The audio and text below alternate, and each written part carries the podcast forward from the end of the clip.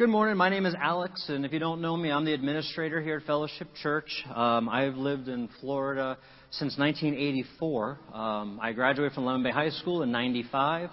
And uh, when Pastor says this is our town, it is. It's our town. We love this town. And, you know, my wife and I, we've made it our town.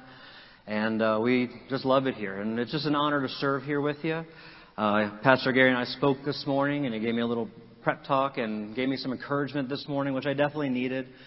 And his advice to me, which has been always since day one, and uh, it's always been a struggle because it's one of my biggest things. He said, and this is a guy you all know. If anyone knows Pastor Gary, even here or anywhere else, he's a million miles an hour. His advice to me always is, slow down. slow down. Just, just slow down. And, you know, so he told me to slow down this morning, and I didn't tell him this part. I practiced this a couple times yesterday. The first time it took me eight minutes. So I have to slow down. I'm going to slow down, and uh, we're going to have a really great time in God's Word this morning. Today we're going to talk about who Jesus is and who Satan wants you to think he is. Today it's, uh, we're, we're looking mainly at the book of Colossians. And Colossians was a book written to the people of Colossae, which was in Asia Minor, and uh, which is modern day Turkey. And they were dealing with a lot of different things that we're dealing with in the church today. And uh, today's message is all basically about who Jesus is. And, you know, that, that song that Mitchell did special for us this morning really spelled it out well. He's God. He is God um, incarnate here on earth. So uh, thank you, Ray Ray, for being here this morning. We can let's, let's go. So in Colossians, we're going to start here. Who hath delivered us from the power of darkness? We're asking again, remember, who is Jesus? We're asking that question this morning. He is our deliverer from darkness, and he hath translated us into the kingdom of his dear Son, in whom we have redemption through his blood and even the forgiveness of the sins. He is our Redeemer. He is our forgiver. Who is the image of the invisible God, the firstborn of every creature. He is the very image of God. When uh, the apostles were looking at Jesus, they were seeing God Himself. For by Him all things were created that are in heaven and that are in the earth. That, that part is in there because remember, we're talking the Colossae, and part of the problem there, they thought that material things were evil. The body was evil. So the, he was, he, Paul here was pointing out to the Colossians that, well, God made it. Jesus made it. It's not evil if God made it. Uh, let's see here, that all things are in heaven and that are in the earth, visible and invisible, whether they be thrones, dominions, or principalities, or powers.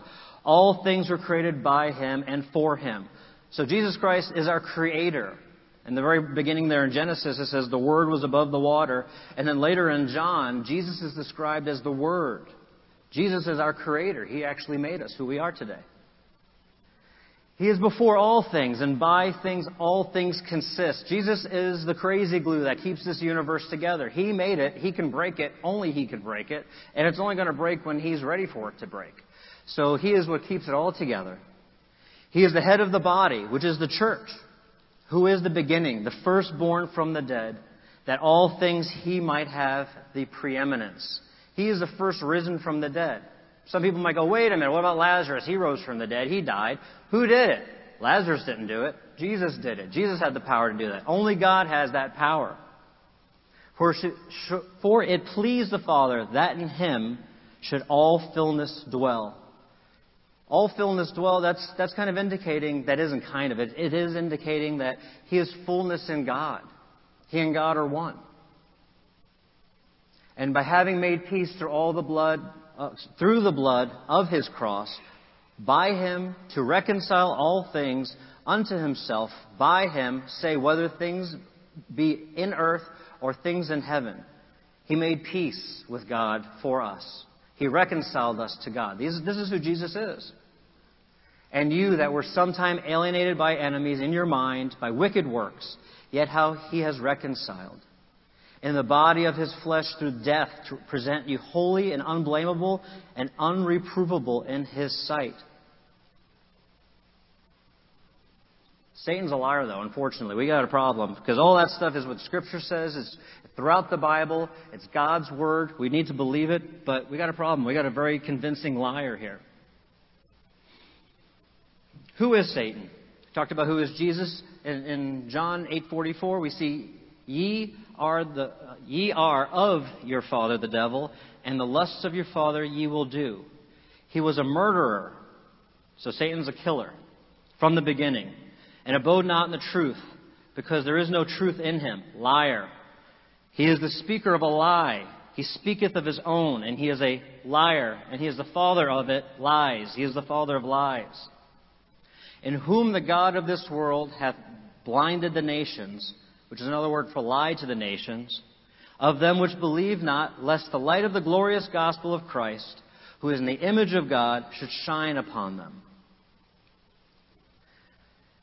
And the great dragon was cast out, that old serpent called the devil and Satan, which deceives, which lies the whole world, and he was cast out unto the earth, and his angels were cast out with him. And the devil that deceived them was cast in a lake of fire and brimstone, where the beast and, with the beast and the false prophet, and where they are, and they shall be tormented day and night forever and ever. We know the end of the story, and that's, that's the end of the story, and that's where Satan ends up, and we're Praise God for that. But we need to deal with them here and now. We deal with them every day. And uh, his lies are the things that are trying to shake our world day by day in little ways and new ways uh, every single day. Because he's the enemy of the gospel and the church of Jesus Christ. And sometimes the, the best ways to attack something isn't necessarily head on. You start chipping away at its foundations. You start chipping away at the family. You start chipping away at his at Jesus' son, at God's son, Jesus. Start making people eh, doubt. Or make him a really good guy. Make him a prophet. Make him somebody who's just really wise. Or even in some faiths, make him the number two guy. Maybe not the number one guy who gets you to heaven, but the number two guy. So Satan's really good at twisting and turning, and, and he doesn't come at you head on. Because if he comes at you head on, you see it coming. So what do we do? We have to deal with this whether we like it or not. In Ephesians, we're, we're encouraged to put on the whole armor of God that you may be able to withstand the wiles of the devil. Why put on that armor of God? Because we wrestle not against flesh and blood, but against principalities, against powers, against the rulers of darkness of this world, against the spiritual wicked in high places. Our battle isn't just against flesh and blood people that we run into on the street or people we argue with online, which is in the air, I guess. But there, there is a spiritual warfare out there. And unless we're prepared, unless we have our heart in God's Word, we're not going to be ready for it. And we're not going to be able to withstand the wiles of the devil. Be sober and vigilant, because your adversary, the devil, is like a roaring lion, walketh about, seeking with whom he may devour. We can't sleep at the wheel because he's always looking for someone to ruin. Satan's all about creating doubt, though. That's his number one arrow in his quiver. He loves to create a scenario where you start to question and doubt things. That's the problem with much of the world today. Pretty much anything but fact. I'm not saying people are out there int- intentionally creating things and intentionally causing uh, doubt and destruction, but they're doing it whether they know it or not. And that's the truth. We, and so often I'm guilty of it, and we're all guilty of it. We listen things, we see things, we see something online, and we share it without thinking twice about it. It not, might not be true. We need to be diligent about being honest and truthful, especially as Christians. If we tell people we're Christians, we don't want to be uh, spreaders of false word. The Apostle Paul dealt with this kind of Gnostic perversion in the, in the book of Colossians. Gnostic is relating to knowledge especially esoteric mythical knowledge.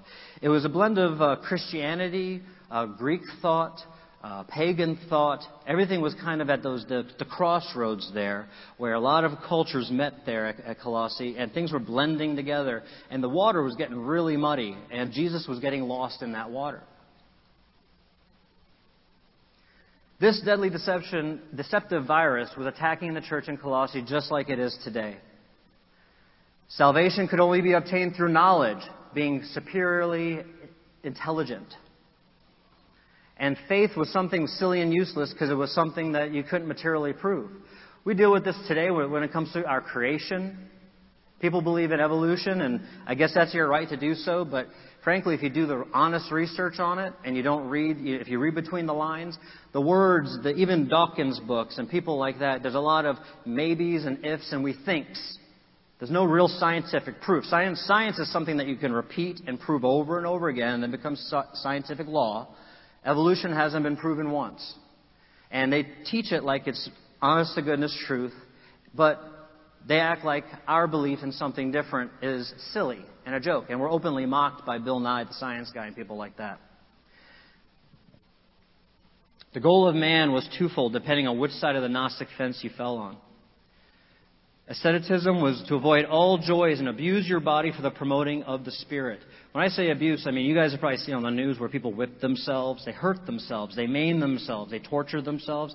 This is in somehow looking for a, a moment of, of, spiritual clarity in their agony while they, uh, they butcher their own bodies or Epicureanism, which is the fun one. Everyone just, if it feels good, do it.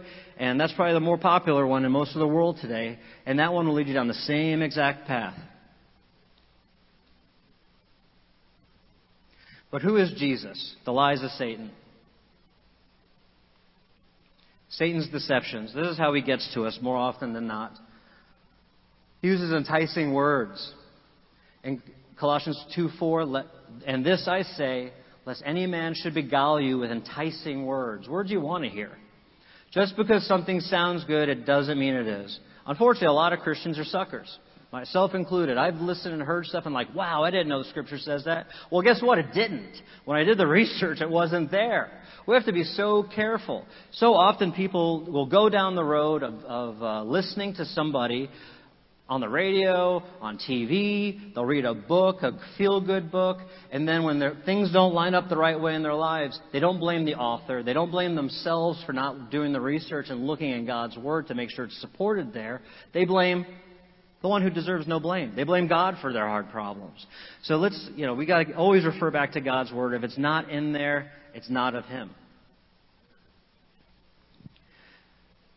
Study to show yourself approved unto God, workmen that needeth not to be ashamed, rightly dividing the word of truth.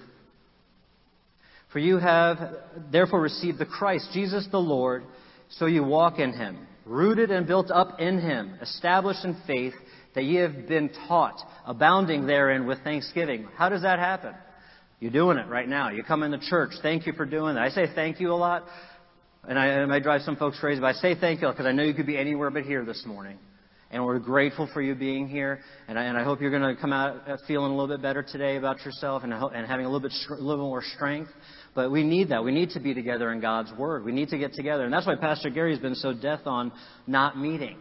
That's why we stayed open. For this reason. So we can be strengthened. Because he said to me, when, when people stop dying and going to hell, we'll, we'll shut down church. That was his view. So that's why we stayed open. That's why he stayed strong and we followed him, and we're grateful for that now. Philosophy. He was worried I was going to go off on the Gnosticism thing because I, I read a lot about stuff like that. But in truth, the philosophy thing kind of pricked my heart this week. It was funny because so much of philosophy is learning more and more about less. So finally, you know everything about nothing. Philosophy is something that's interesting. It's, it's funny because I'm not knocking people who are thinkers, who question. We should question. It's good to question. Anything worth believing is, is going to hold up to the questions. Um, but I thought of it this week. I've been blessed for the last month and a half or so to have my grandkids at home.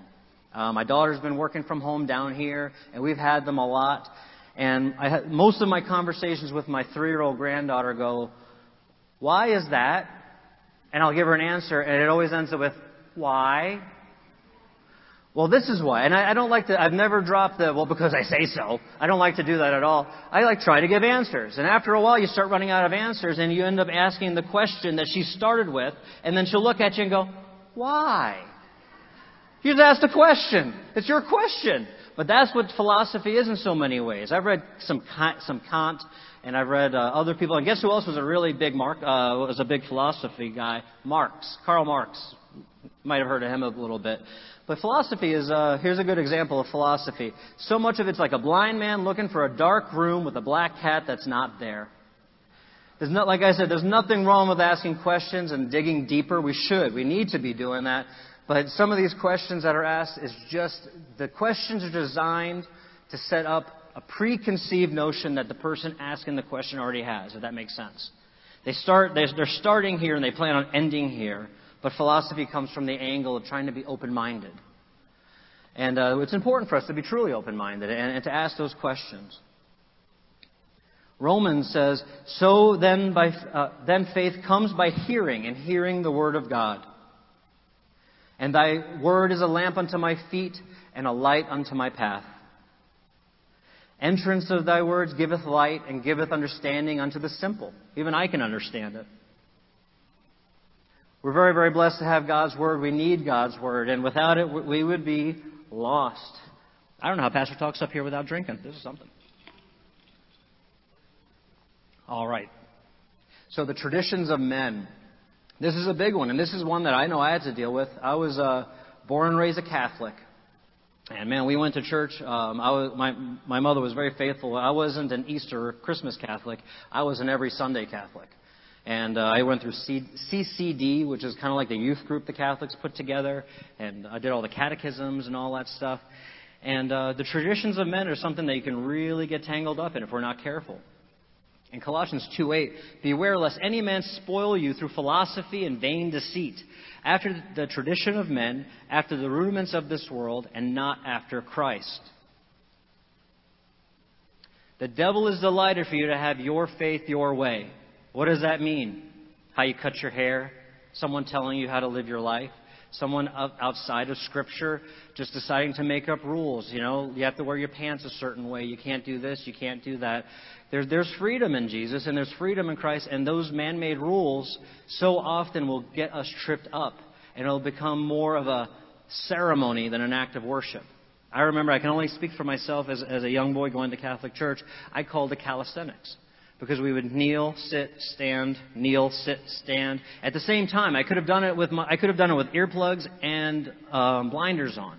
I knew the timing of it, and it was just something that we did. And I'd never felt God in those moments, and some people do, I'm sure. But I'm just saying, for myself, it became a tradition. It became something we just did.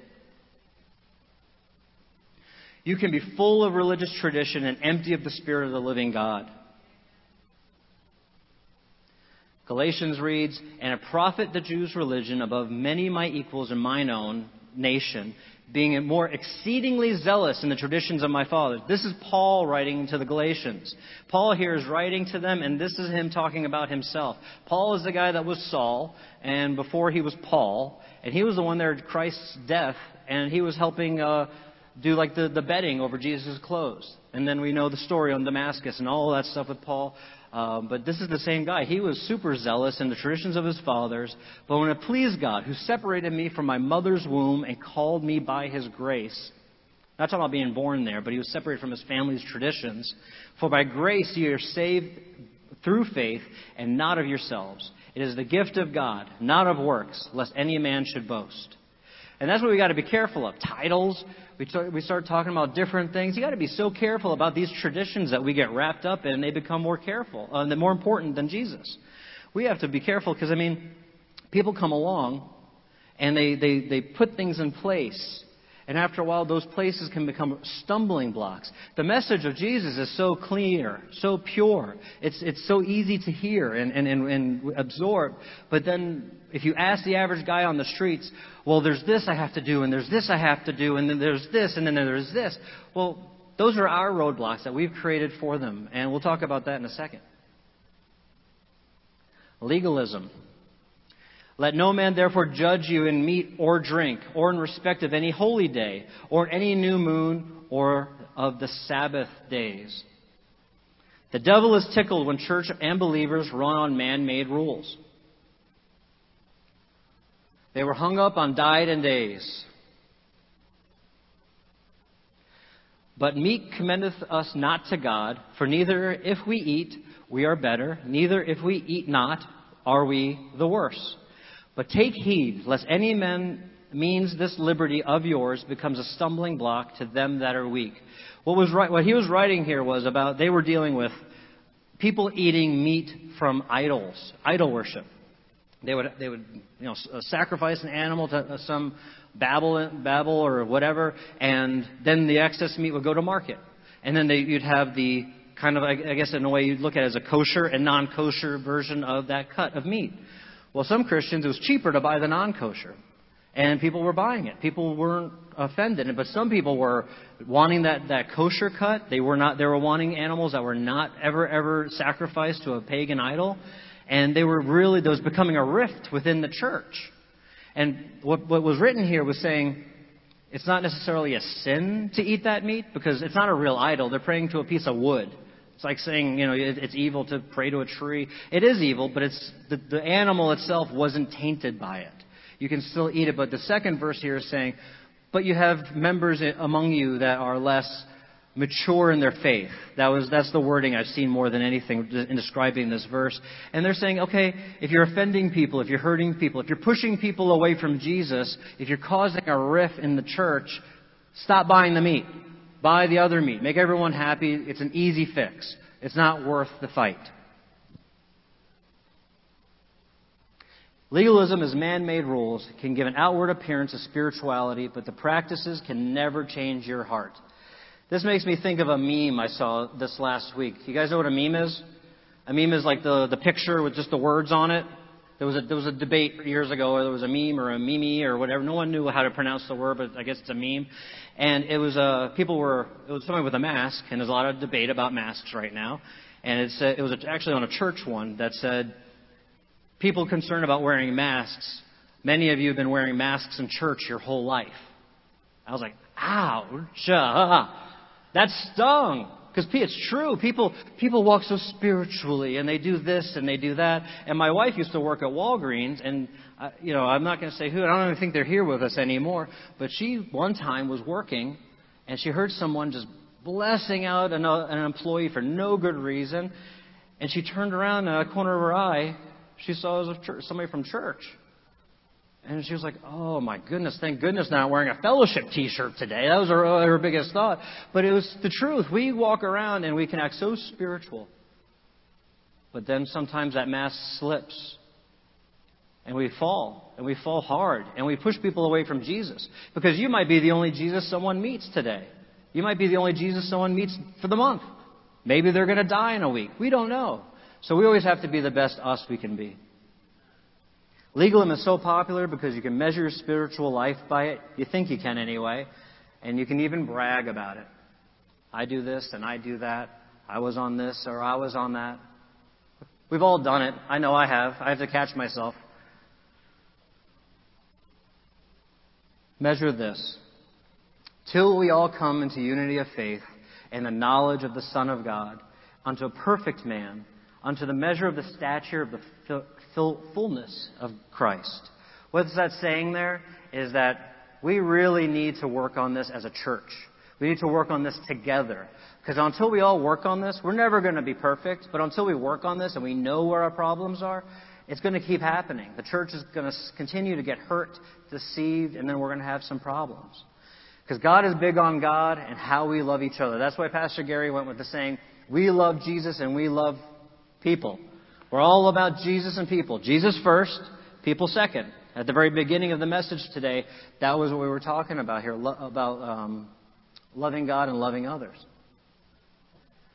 Matthew and Jesus said unto them, Thou shalt love the Lord your God with all your heart and all your soul, with all of your mind. This is the first and great commandment. And the second is like unto it. Thou shalt love the neighbor as yourself. For on these two commandments hang all the law and the prophets. So if you're out there and not acting like a nice person and you're telling people you're a Christian, work on that first part first. And then, and then start spreading the word a bit. Because it, if it bleeds through, it doesn't shine right, people aren't going to buy it and you're going to push them away. Push them away from the Lord. Please know this. Who Jesus is. In whom are hid all treasures of wisdom and knowledge. For in him dwelleth the fullness of the Godhead bodily. He was, he was God in body. But as many that has received him to, to them gave power to become the sons of God, even to them that believe on his name. We are the sons and daughters of God. Jesus himself said some stuff. And here uh, what we see in Mark 14:62. He said, now remember, he's talking to the high priest here. This is like towards the end of his time here on earth uh, you know, before his crucifixion. And he's being, he's been arrested, um, and he's being kind of on trial here. And he's talking to the high priest. And Jesus said, I am, in a response. I am is also seen in John 8, confirming that he was God and I am comes from Exodus 3:14. The reason why I pointed that one out is because there are a lot of people out there that will say Jesus was just a good prophet and he was a good man or he was a good philosopher or he was this or he was that. Not the son of God. They skip that part. They don't believe that part. But Jesus himself said I am that he was God. And if this and if what the rest of what I'm saying here he said it and if it's not true, then he's none of the other things. He's a madman. He's either a madman or the son of God, he's the savior of the world.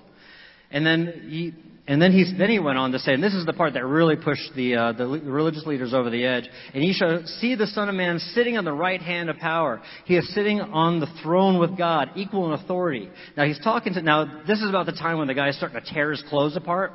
Because he's talking to the guy that gets to go into the Holy of Holies once a year. And they have to tie a rope around his ankle because if he goes in there and sins in any way, shape, or form, God will strike him Then They got to drag his corpse out with a rope. Jesus just said, I can go in there and sit on the, uh, the Ark of the Covenant. No problem. I can do that. And coming in the clouds of heaven, only God is seeing in the clouds of heaven the Old Testament. In Psalm 97 2 and Job 22 14.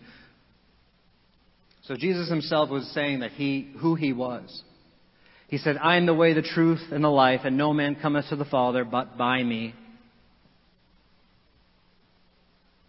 What has Jesus done for you? And we're wrapping it up pretty quick here. And you, being dead in your sins and, and the uncircumcision of your flesh, have quickened together with him, having forgiven you all trespasses. He's forgiven you everything if you've gone into him.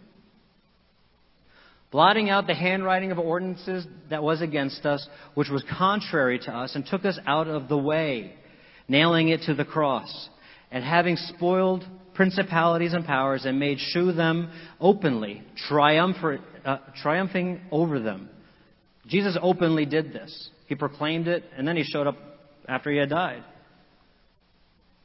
Who, are, who you are in Christ. Ye are complete in him, which is the head of, of all principality and power.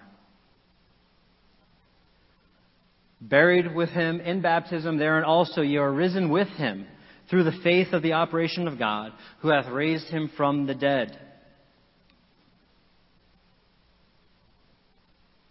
Who is Jesus today? That's the, that was the question, and I, and I hope, I believe most of you have had a good idea about it.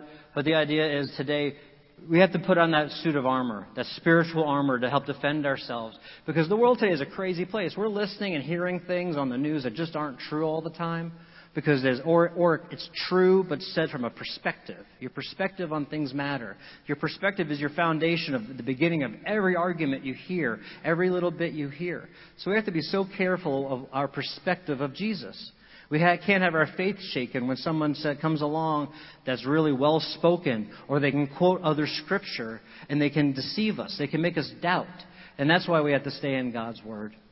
So today I'd just like to give you a chance in case you haven't accepted Jesus as your Savior, and then we'll be done. We'd like to pray with you this morning. If you've never accepted the Lord, uh, Jesus Christ died for you on the cross. He rose on the third day. And I'm not expecting you to understand that. I'm not expecting you to, to be able to grasp all of it. But he said, come to me as a little child. With, you know, there's not a ton of understanding, but there's faith there. And we'll build on that. We'll build on that faith. And I just call it the ABCs of salvation. Accept the fact that Jesus is God, that He died on the cross, and He rose from the dead. Accept it. Believe it. The B part is believe that. I'm not saying understand it. I'm not saying to be able to sit down and argue with, with somebody over it. But believe in your heart that He died on the cross for your sins and today choose. Choose heaven over hell. You have to make a choice. When you leave here today, you won't be able to walk out of here going, Well, I don't know which way I'm going to go. You're making a choice even by not making a choice today. So I encourage you to make a choice today, choosing Jesus. Let's go ahead and pray. Father God, thank you, Lord, for blessing us. Thank you, Lord, for this time in your word. I pray, Lord, that someone's heart was softened today and that they would accept you today as Savior and that they would pray along with me today, Lord. And just say, Lord, I know I'm a sinner. I know I've sinned. Even one little white lie exempts me from heaven. Because heaven's a perfect place. And I'm not allowed there because I've done one little thing, Lord. And I believe in you. I believe, Lord, that you died on the cross and rose on the third day for me, Lord. And Lord, I choose you today. I ask you into my heart. I ask you to forgive me of my sins, Lord. I ask you to, to make me new, a new creature in you. And Lord, I just ask you this all in your name. Amen. Thank you so much. I appreciate you being here today. God bless you. Have an amazing rest of your week. I wasn't too far off on time.